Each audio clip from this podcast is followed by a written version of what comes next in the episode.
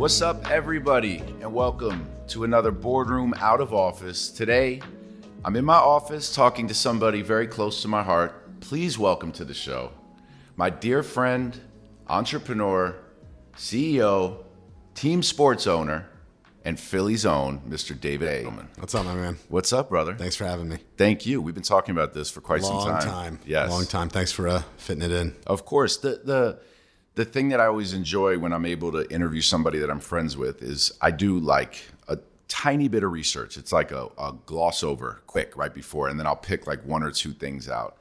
And the first thing that kind of like stuck out to me was how early your hustle and this like thought process of trying to make money kicked in and then also thought about the fact that you and Michael Rubin are best of friends and in some ways very similar in when in your life you guys both started thinking in that mindset. What was it for you that triggered that um, at a young age? And and then with that question, talk to me a bit about this famous mentor that you had as a young person as well, who I've had a chance to meet, um, Alan Horwitz, because I know that a lot of times people ask me if there was a mentor or someone that I had as a young person, and there really wasn't one. It was like observing a ton of people, but it feels like this early hustle that was ingrained in you, you did have a mentor of sorts. I did, yeah. And then as far as Rubin and I go, I think it must have been the Philly water, you know, right? Definitely. Um, so yeah, so my hustle, you know, the story for me is uh,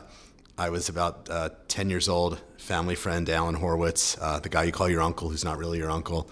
Um, I'm playing basketball with him one day, and I guess I, you know, I'm 10 years old. I said, I bet I can beat you.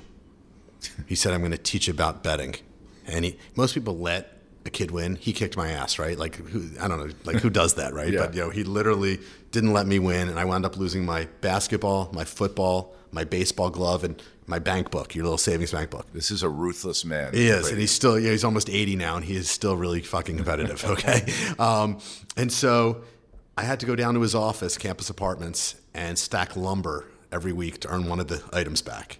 And my parent, I'm like 11 years old, yeah, 10 or 11, and my parents are like, this is good character building, and he's into it. So literally, like, I'm sweeping sawdust as a little kid, I'm moving shit around, and uh, I, I'd earn something back. You know, two years later for my bar mitzvah, I have $2,000, and my parents are like, oh, do you want to give it to your uncle or someone else or cousin who's a stockbroker? And I'm like, no, I want to give it to Uncle Alan and do what he does. and my parents thought I was out of my fucking mind. They're like, you want to do what? I'm like, yeah, I want to do what he does. And so literally, I got in the car with him, drove around his properties around the University of Pennsylvania where he started the business. And he's like, well, which building do you want to invest in? I'm like, drive around. And I finally say, stop. I said, that one. And he's like, well, why that one? It was the biggest building.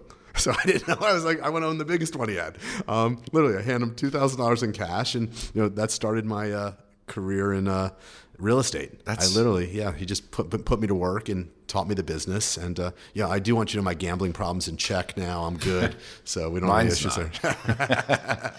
Um, it's that's amazing story, and I, you know, I think like you'll hear a story like that. At least I've heard a story similar to that from every successful entrepreneur I've spoken to. It's like the desire that a young athlete or a young artist may have to just follow that dream. It's tough to channel that as a young person. So you wanted to bet because that was a way to like get your ROI quickly.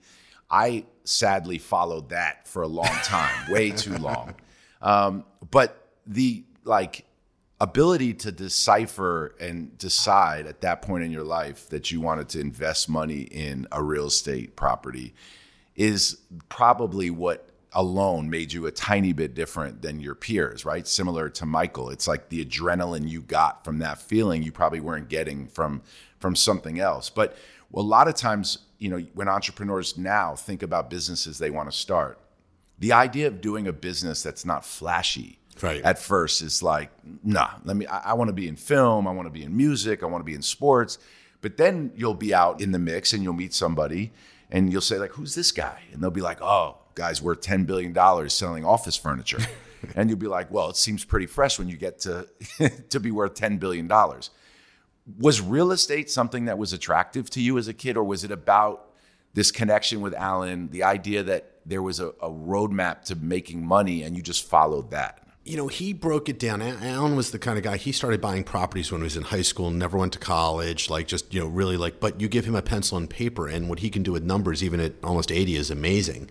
And so for me, he taught me a real simple fact about real estate, like the power of leverage. And I mean it like in two ways. One, like bank leverage, where you're borrowing money, but two, the fact that your customers are paying your debt like a real simple notion, right? Like, you know, you're getting handed rent, you're paying the bank down, you know, you're lowering your cost, you're increasing value of the property. I'm like, this makes so much sense. So it just clicked for me. Like, yeah. I was like, you know, for some reason. So, like, and he was smart. He had me on some, you know, when I was high school, college, maintenance, accounting. Like, he had me learn every part of the business to like figure out if it was a fit.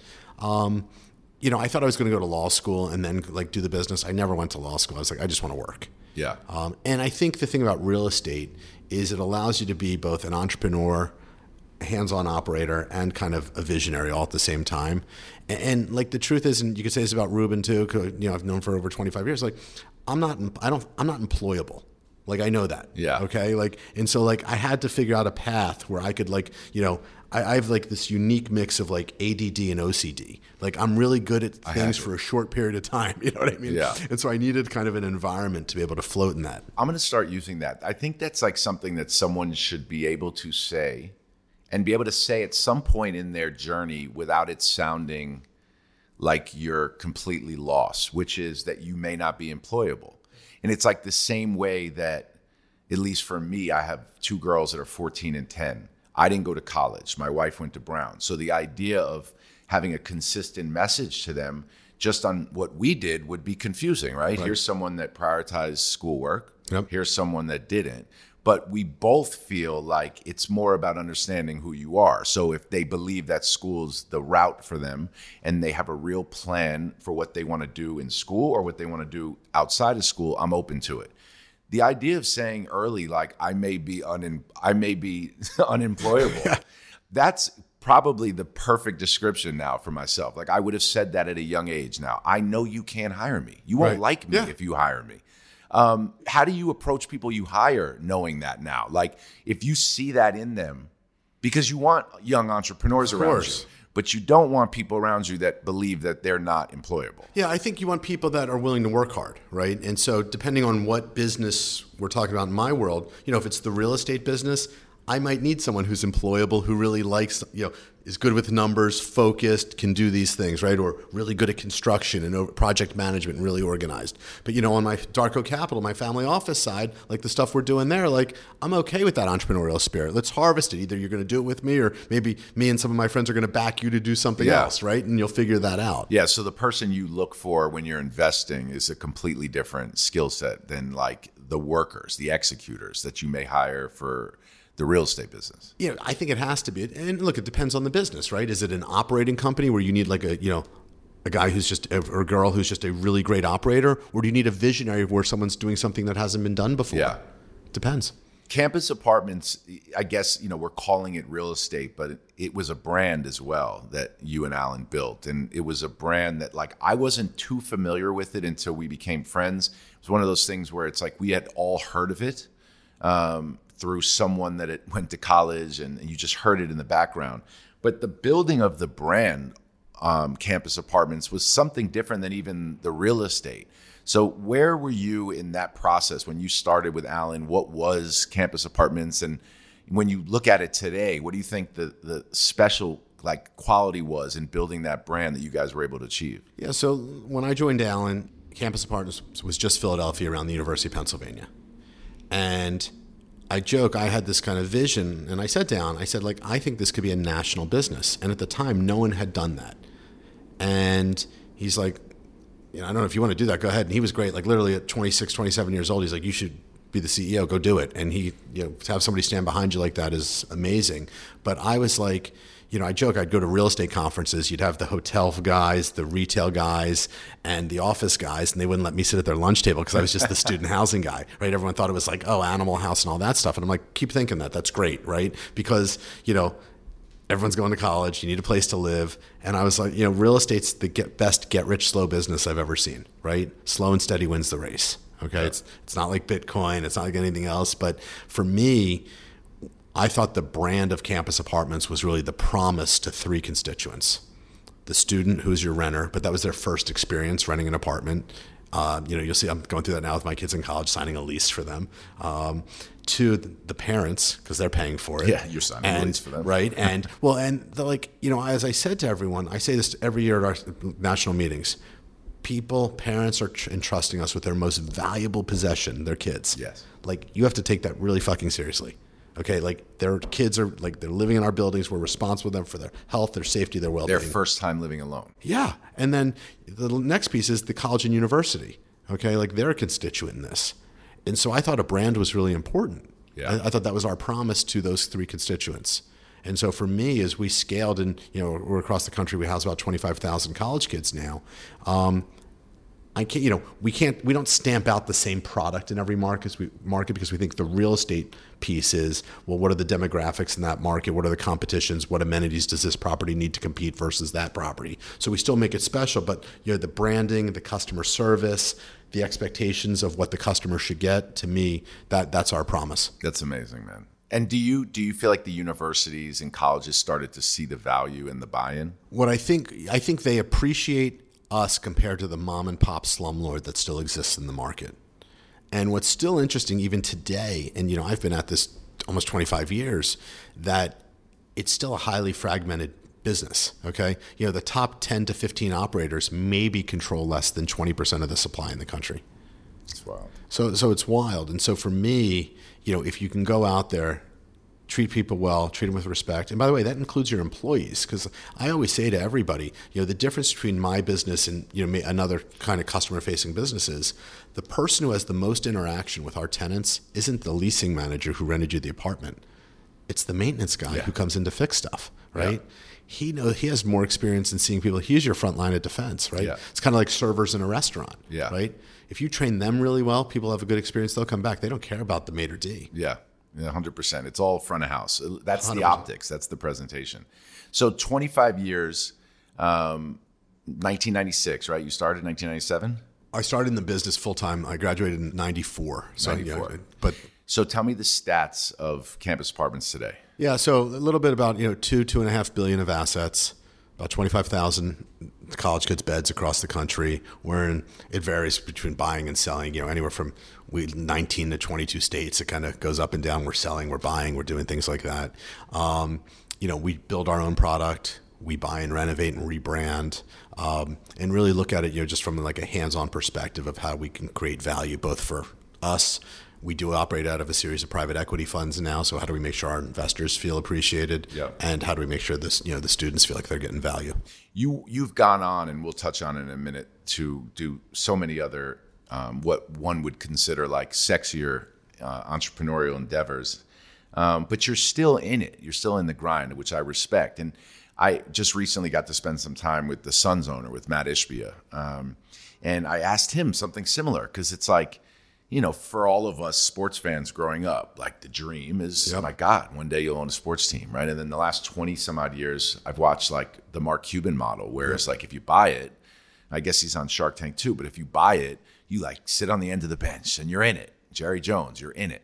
And you are in it, but you're also in your other business still and you still seem to be driven. And and the same goes for Matt. I talked to Matt about his mortgage business and his eyes lit up. Yeah. And I was like, my it's unbelievable for someone that successful to still feel the passion about the business they built that was not the sexy business, right? Right. You still seem to have the passion for what your core business is. Is is like, is it just that it's yours, it's your baby, or is it just still motivating you to continue to build that? I, I think one, I've been doing it a long time, so I do feel an attachment to it. Two, you know, we've had employees that have been with us over 20 years plus, right? And so when you build a culture of people, and, and you know, I said this earlier, like the people in my business are the high touch for our customers. And so, like, having a team and making sure they feel part of something is really important to me. So, like, I get up every day also just working, busting my ass for them too. Like, you know, watching us be able to change their lives has been really meaningful to me. Also, watching us, you know, create an industry. You know, when we were in this in the early '90s, going national, there was like two or three of us doing this. Yeah. You know, now there's a lot more. Um, you get people coming from other parts of private equity into student housing now. Um, you know, you were on CNBC this morning. You know, Jon Gray uh, from Blackstone was on after you, and uh, he started talking about student housing as an asset class because they bought the largest public company in the space. Wow. You know, so it's just interesting how things go full circle. Is that company the biggest in the space? Yeah. Do you think one day you guys will go public? No, and I'll tell you, you know, what I what I say is, you know, I, it goes back earlier. I'm not employable, right? So, you know, do I want to be a public company CEO at this stage of my life? I, I no, No. right? I could answer that one for you. Yeah, you. you know, and, and so and you know, going public, it has to be for the right reason for the right businesses. So there are other businesses that I'm involved in that have gone public or will go public, and I think it makes sense. Uh, you know, maybe I'll stay more, you know, board level, not Yeah. CEO. Uh, but I also think like it depends on your capital structure, what your goals are financially. Um, for campus apartments, we enjoy it being a private company. So 2007, I read, and I'm sure it was before this, but um, probably on the early side of this like boom in entrepreneurship and boom in investing in venture. But in 2007, I I read that you started to venture on your own as more of just an entrepreneur and business mind.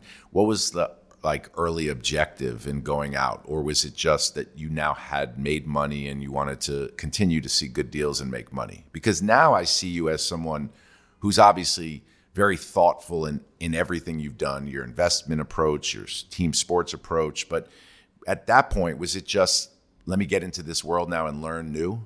Yeah, I think for me, and I still feel this way today, I love hearing about other people's businesses. So I have like this voracious appetite to learn. And so, like, someone will come to me about a business they're doing, and it could be anything, you know. And I'm like, well, how's that work? Yeah. Right. And, and I generally get like interested in it. So I think for me, and it comes back to that ADD piece where I was like, hey, I kind of like this apartment thing. It's, it's going great, but like, what else we got? You know, and so um, I think I just have a wide aperture to kind of get involved in a lot of stuff. Yeah, and and team sports was that something? I mean, I, I know you're a big sports fan, and you grew up in Philly. And as a New Yorker, I, I have a lot of respect for Philly sports fans. I always have. I don't know what Philly sports fans feel about New York, but in general, I've always felt like it. it you could see a Philly sports fan from like a mile away, and you guys love your team so hard. You're unapologetically like hate everyone else. And it feels like everyone in Philly loves at least one team. Like one of the teams is their baby. We're the Sixers, Phillies, Flyers. Were you one of those kids growing up? I was. I was. I, I, I would say, A, you know, I think Philly fans, you can't replicate them anywhere. Okay. And, and like the passion, I think when it comes to New York, I think there's an appreciation for New York fans, the intensity. And we probably give, you know, particularly Giants fans a ton of shit when they come to the Eagles games. I mean, that's probably the worst of it. Yeah. You know, second, probably Rangers fans when they come to, you know, yeah. to, to Philly, right? Um, not so much like the Knicks Sixers. I don't see that rivalry as, you know, Yeah. in, in the same way. But, um, you know, so for me, like I, I grew up, you know, I would say, you know, Eagles and Sixers were kind of like where I you know, really focused the most. You know, I went to Phillies games, went to Flyers games, but I would say those were kind of my two buckets. And um, when did you first meet Michael? Michael and I met when we were 25. Okay, literally, you know, we both lived in Philly, both entrepreneurs. Michael and I are literally, well, you know, he, he's uh, I'm three months older than him, so he likes to say that I'm older than him. Um, You look younger.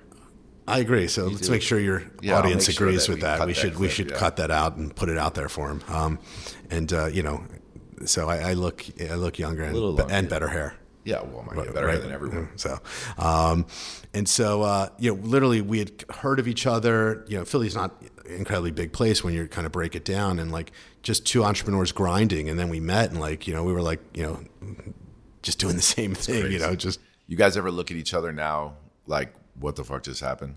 went fast. Yeah. You know, like you, you, you think about like, you know, he's been around me for like seminal transactions in my career. You know, I've been there for him, him when he, you know, when he sold GSI and then he took Fanatics back and then he did all these add-on things. I mean, it's, I mean, what he's done is just absolutely unbelievable. Yeah, it's like generational. It is. It's It pretty is. incredible. It is. So, it, one of the big things um, in your life the last few years has been when you turned to your good friend of 25 years and was able to acquire his stake in um, the Sixers.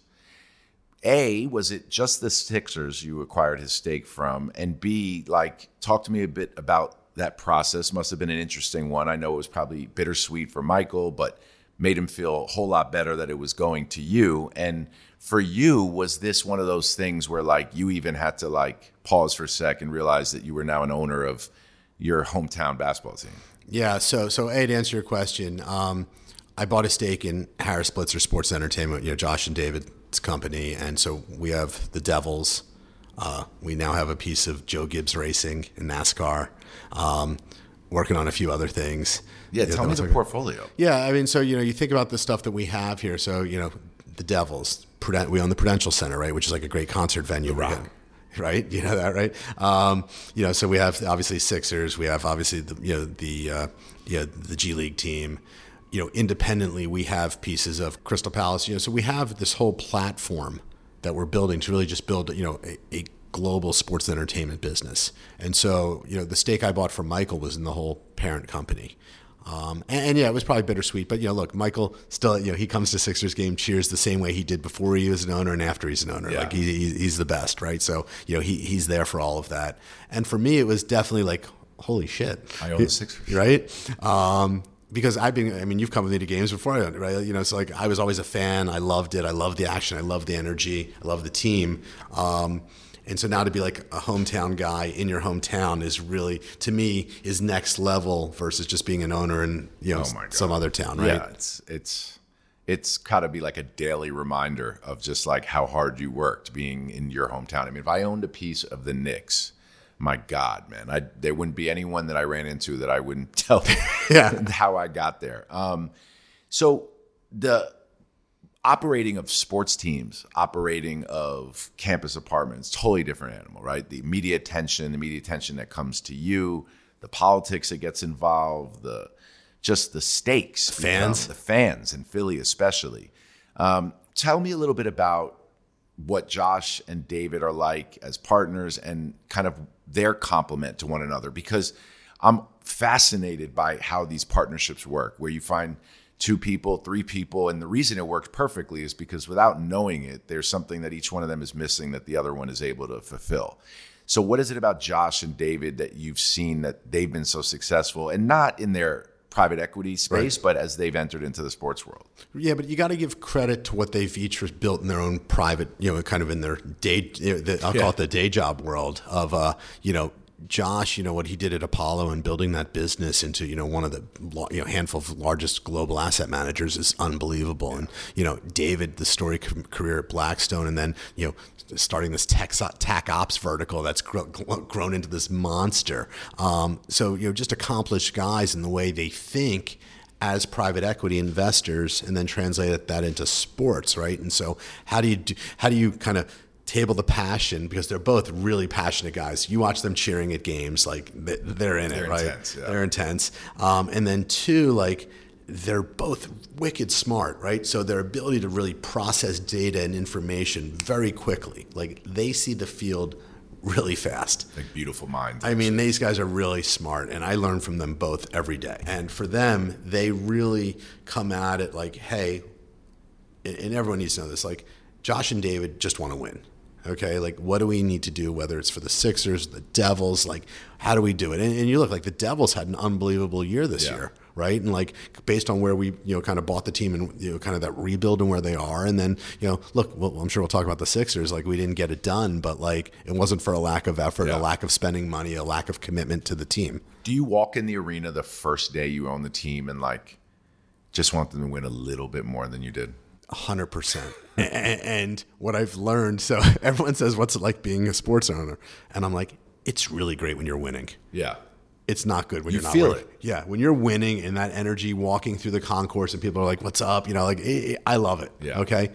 When you're not doing well, and this is about Philly fans, you know, because I appreciate the passion, and my Twitter's getting blown up with like, you know, Different animal. oh man, there's no mercy, even if you're, even though I'm from Philly. Are Philly fa- like so? Let's just like set this straight because you've been in every arena by Yep. this point.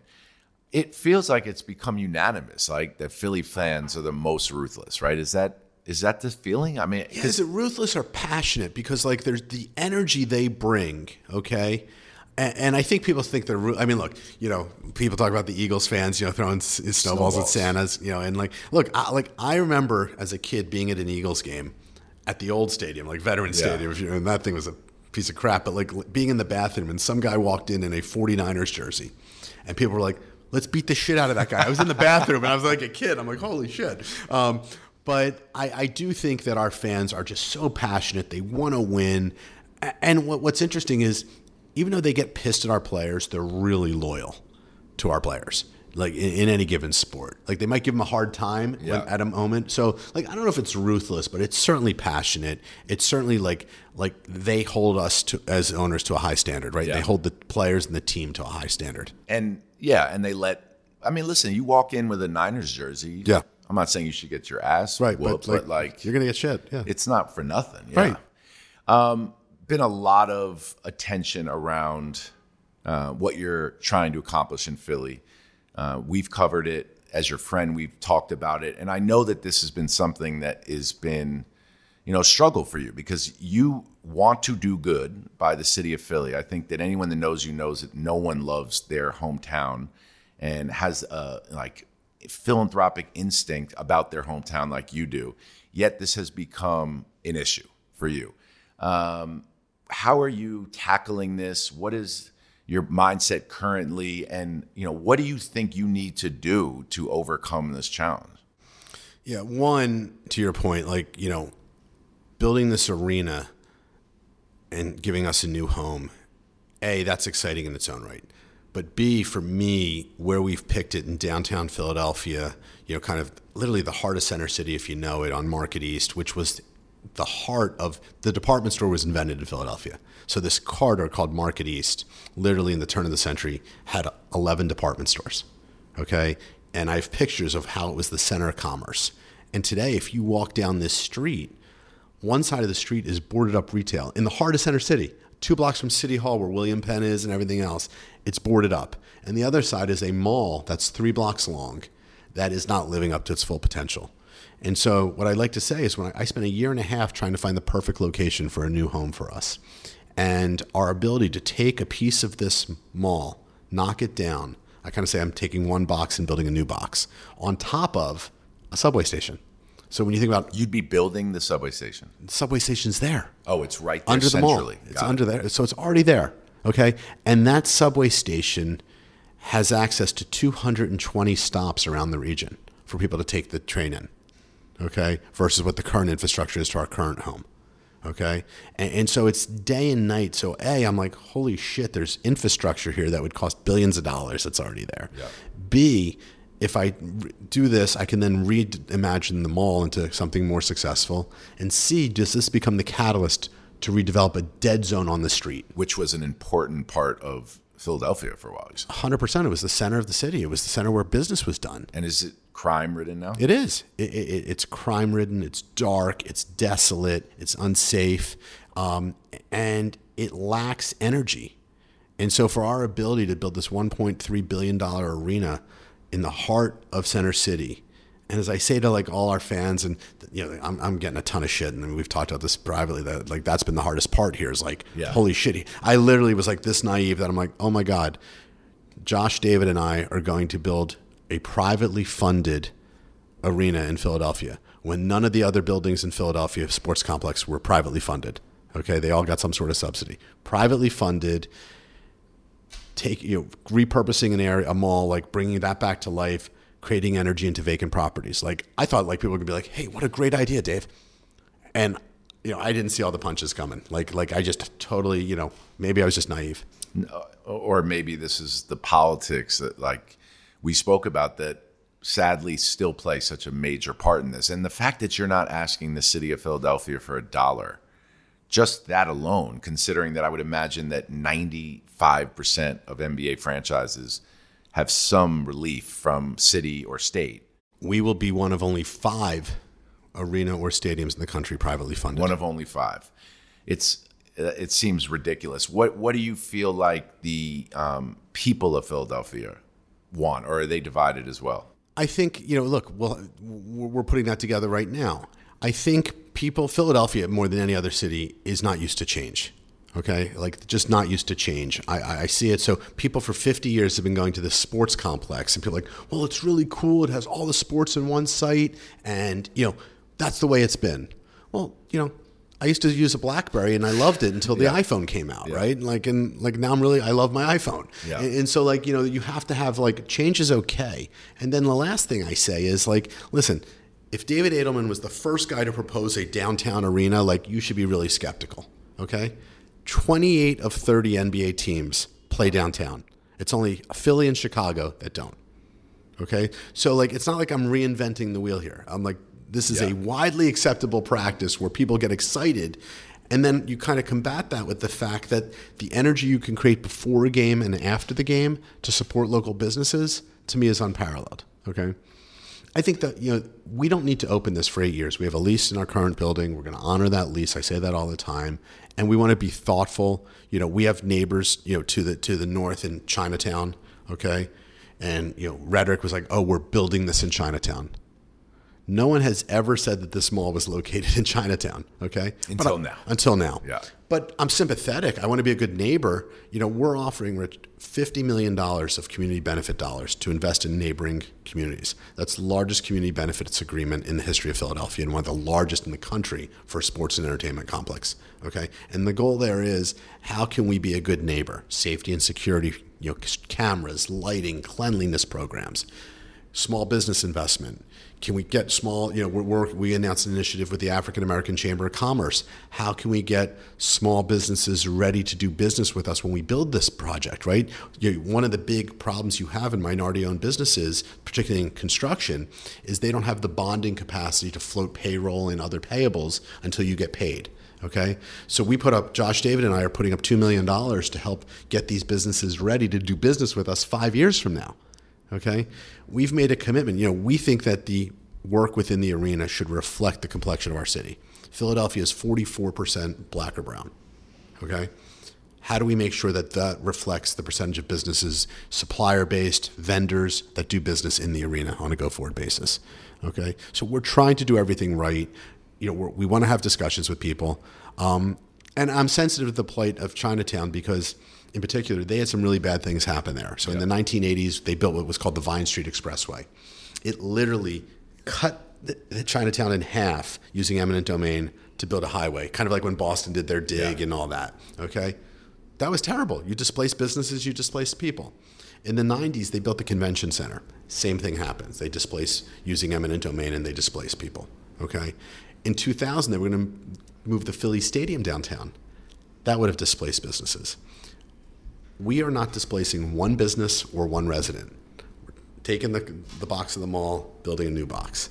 And so there's a, just a big difference. And so this big analogy in the press has been, oh, you know, when they built the uh, MCI Center in DC, it decimated Chinatown there. But they used eminent domain to do that. Yeah. And it really did decimate it. Like I'm sensitive to that. Like it, it's a shame that happened. This is not that. Yeah. Okay. But I understand people are like nervous and untrusting, and so we're trying to engage with the community. We want to do this the right way. Um, but we're also excited about the 9,000 construction jobs we're going to create, the thousand permanent jobs. You know, the hundreds of millions of dollars of new tax revenue for the school district, the city, and the state. Where if I just stay in the current building, it's only money going to Comcast, our landlord. Okay. Wow. The big difference. Yeah. And a loud one. Yeah. A very loud difference. You have eight years left in your lease. When would you have to start breaking ground on this project? Goal would be, you know, we're going to look to close on this land. You know, we're working through the entitlement process right now with the city. Hopefully that gets concluded by the end of the year. It really takes a good year, year and a half to plan. And, you know, we have concept drawings, we're designing it, but like engineering, we're building on top of a train station. Very similar to if you've been to Boston, to the TD Garden. Yep. And like I, I'm- using that to make sure people in Philadelphia understand. Like, you know, I went to the playoffs in Boston, and I'm walking out. I'm like, holy shit! Imagine that, a train station with a stadium on top, arena on top. And so we want to, you know, we want to get the design right. I want to build the best arena in the world in Philadelphia. We deserve it. So it's going to take time. And so, you know, we'll open up. You know, we need to play, be open by 2031. We have plenty of time. You know, we'll start construction. You know, kind of end of 26, something like that. Amazing. Well, the concept behind Boardroom originally was that there were people in the boardroom that maybe some of the most successful people in the world, maybe some of the most creative people in the world, maybe some of the most influential people in the world, but that everyone in this boardroom in the world of sports that I see is coming in there authentically themselves. And I would say that the one thing that I've noticed over the last four years, five years, is this mark that you're starting to make for yourself in the sports world. I was so excited when I saw that you bought into Harris Blitzer, and I know that you'll get this done. I know you have a lot in front of you, but I know you will get this done, and I know that everyone in the sports world will be seeing more of David Adelman in the next few years. You're an incredible entrepreneur, incredible CEO, and I really do appreciate, brother, you coming by the show, sitting in with the boardroom. And uh, I'm excited to see what's in store for you in the future. I love it. I look. I love what you're doing here. You and KD, you guys doing here. You know, with the boardroom and it's really amazing how you've grown this you know kind of the, the, the span you have and the fact that like people trust you guys to kind of be like you know the, the, the collaboration of culture sports entertainment finance investing like i love what you're doing man. You, man. keep it going. Thank you brother. Appreciate you. All right guys thanks for tuning in. Go to boardroom.tv check out david Adelman on the gram. Sixers not when they play the knicks nets or suns but let's go philly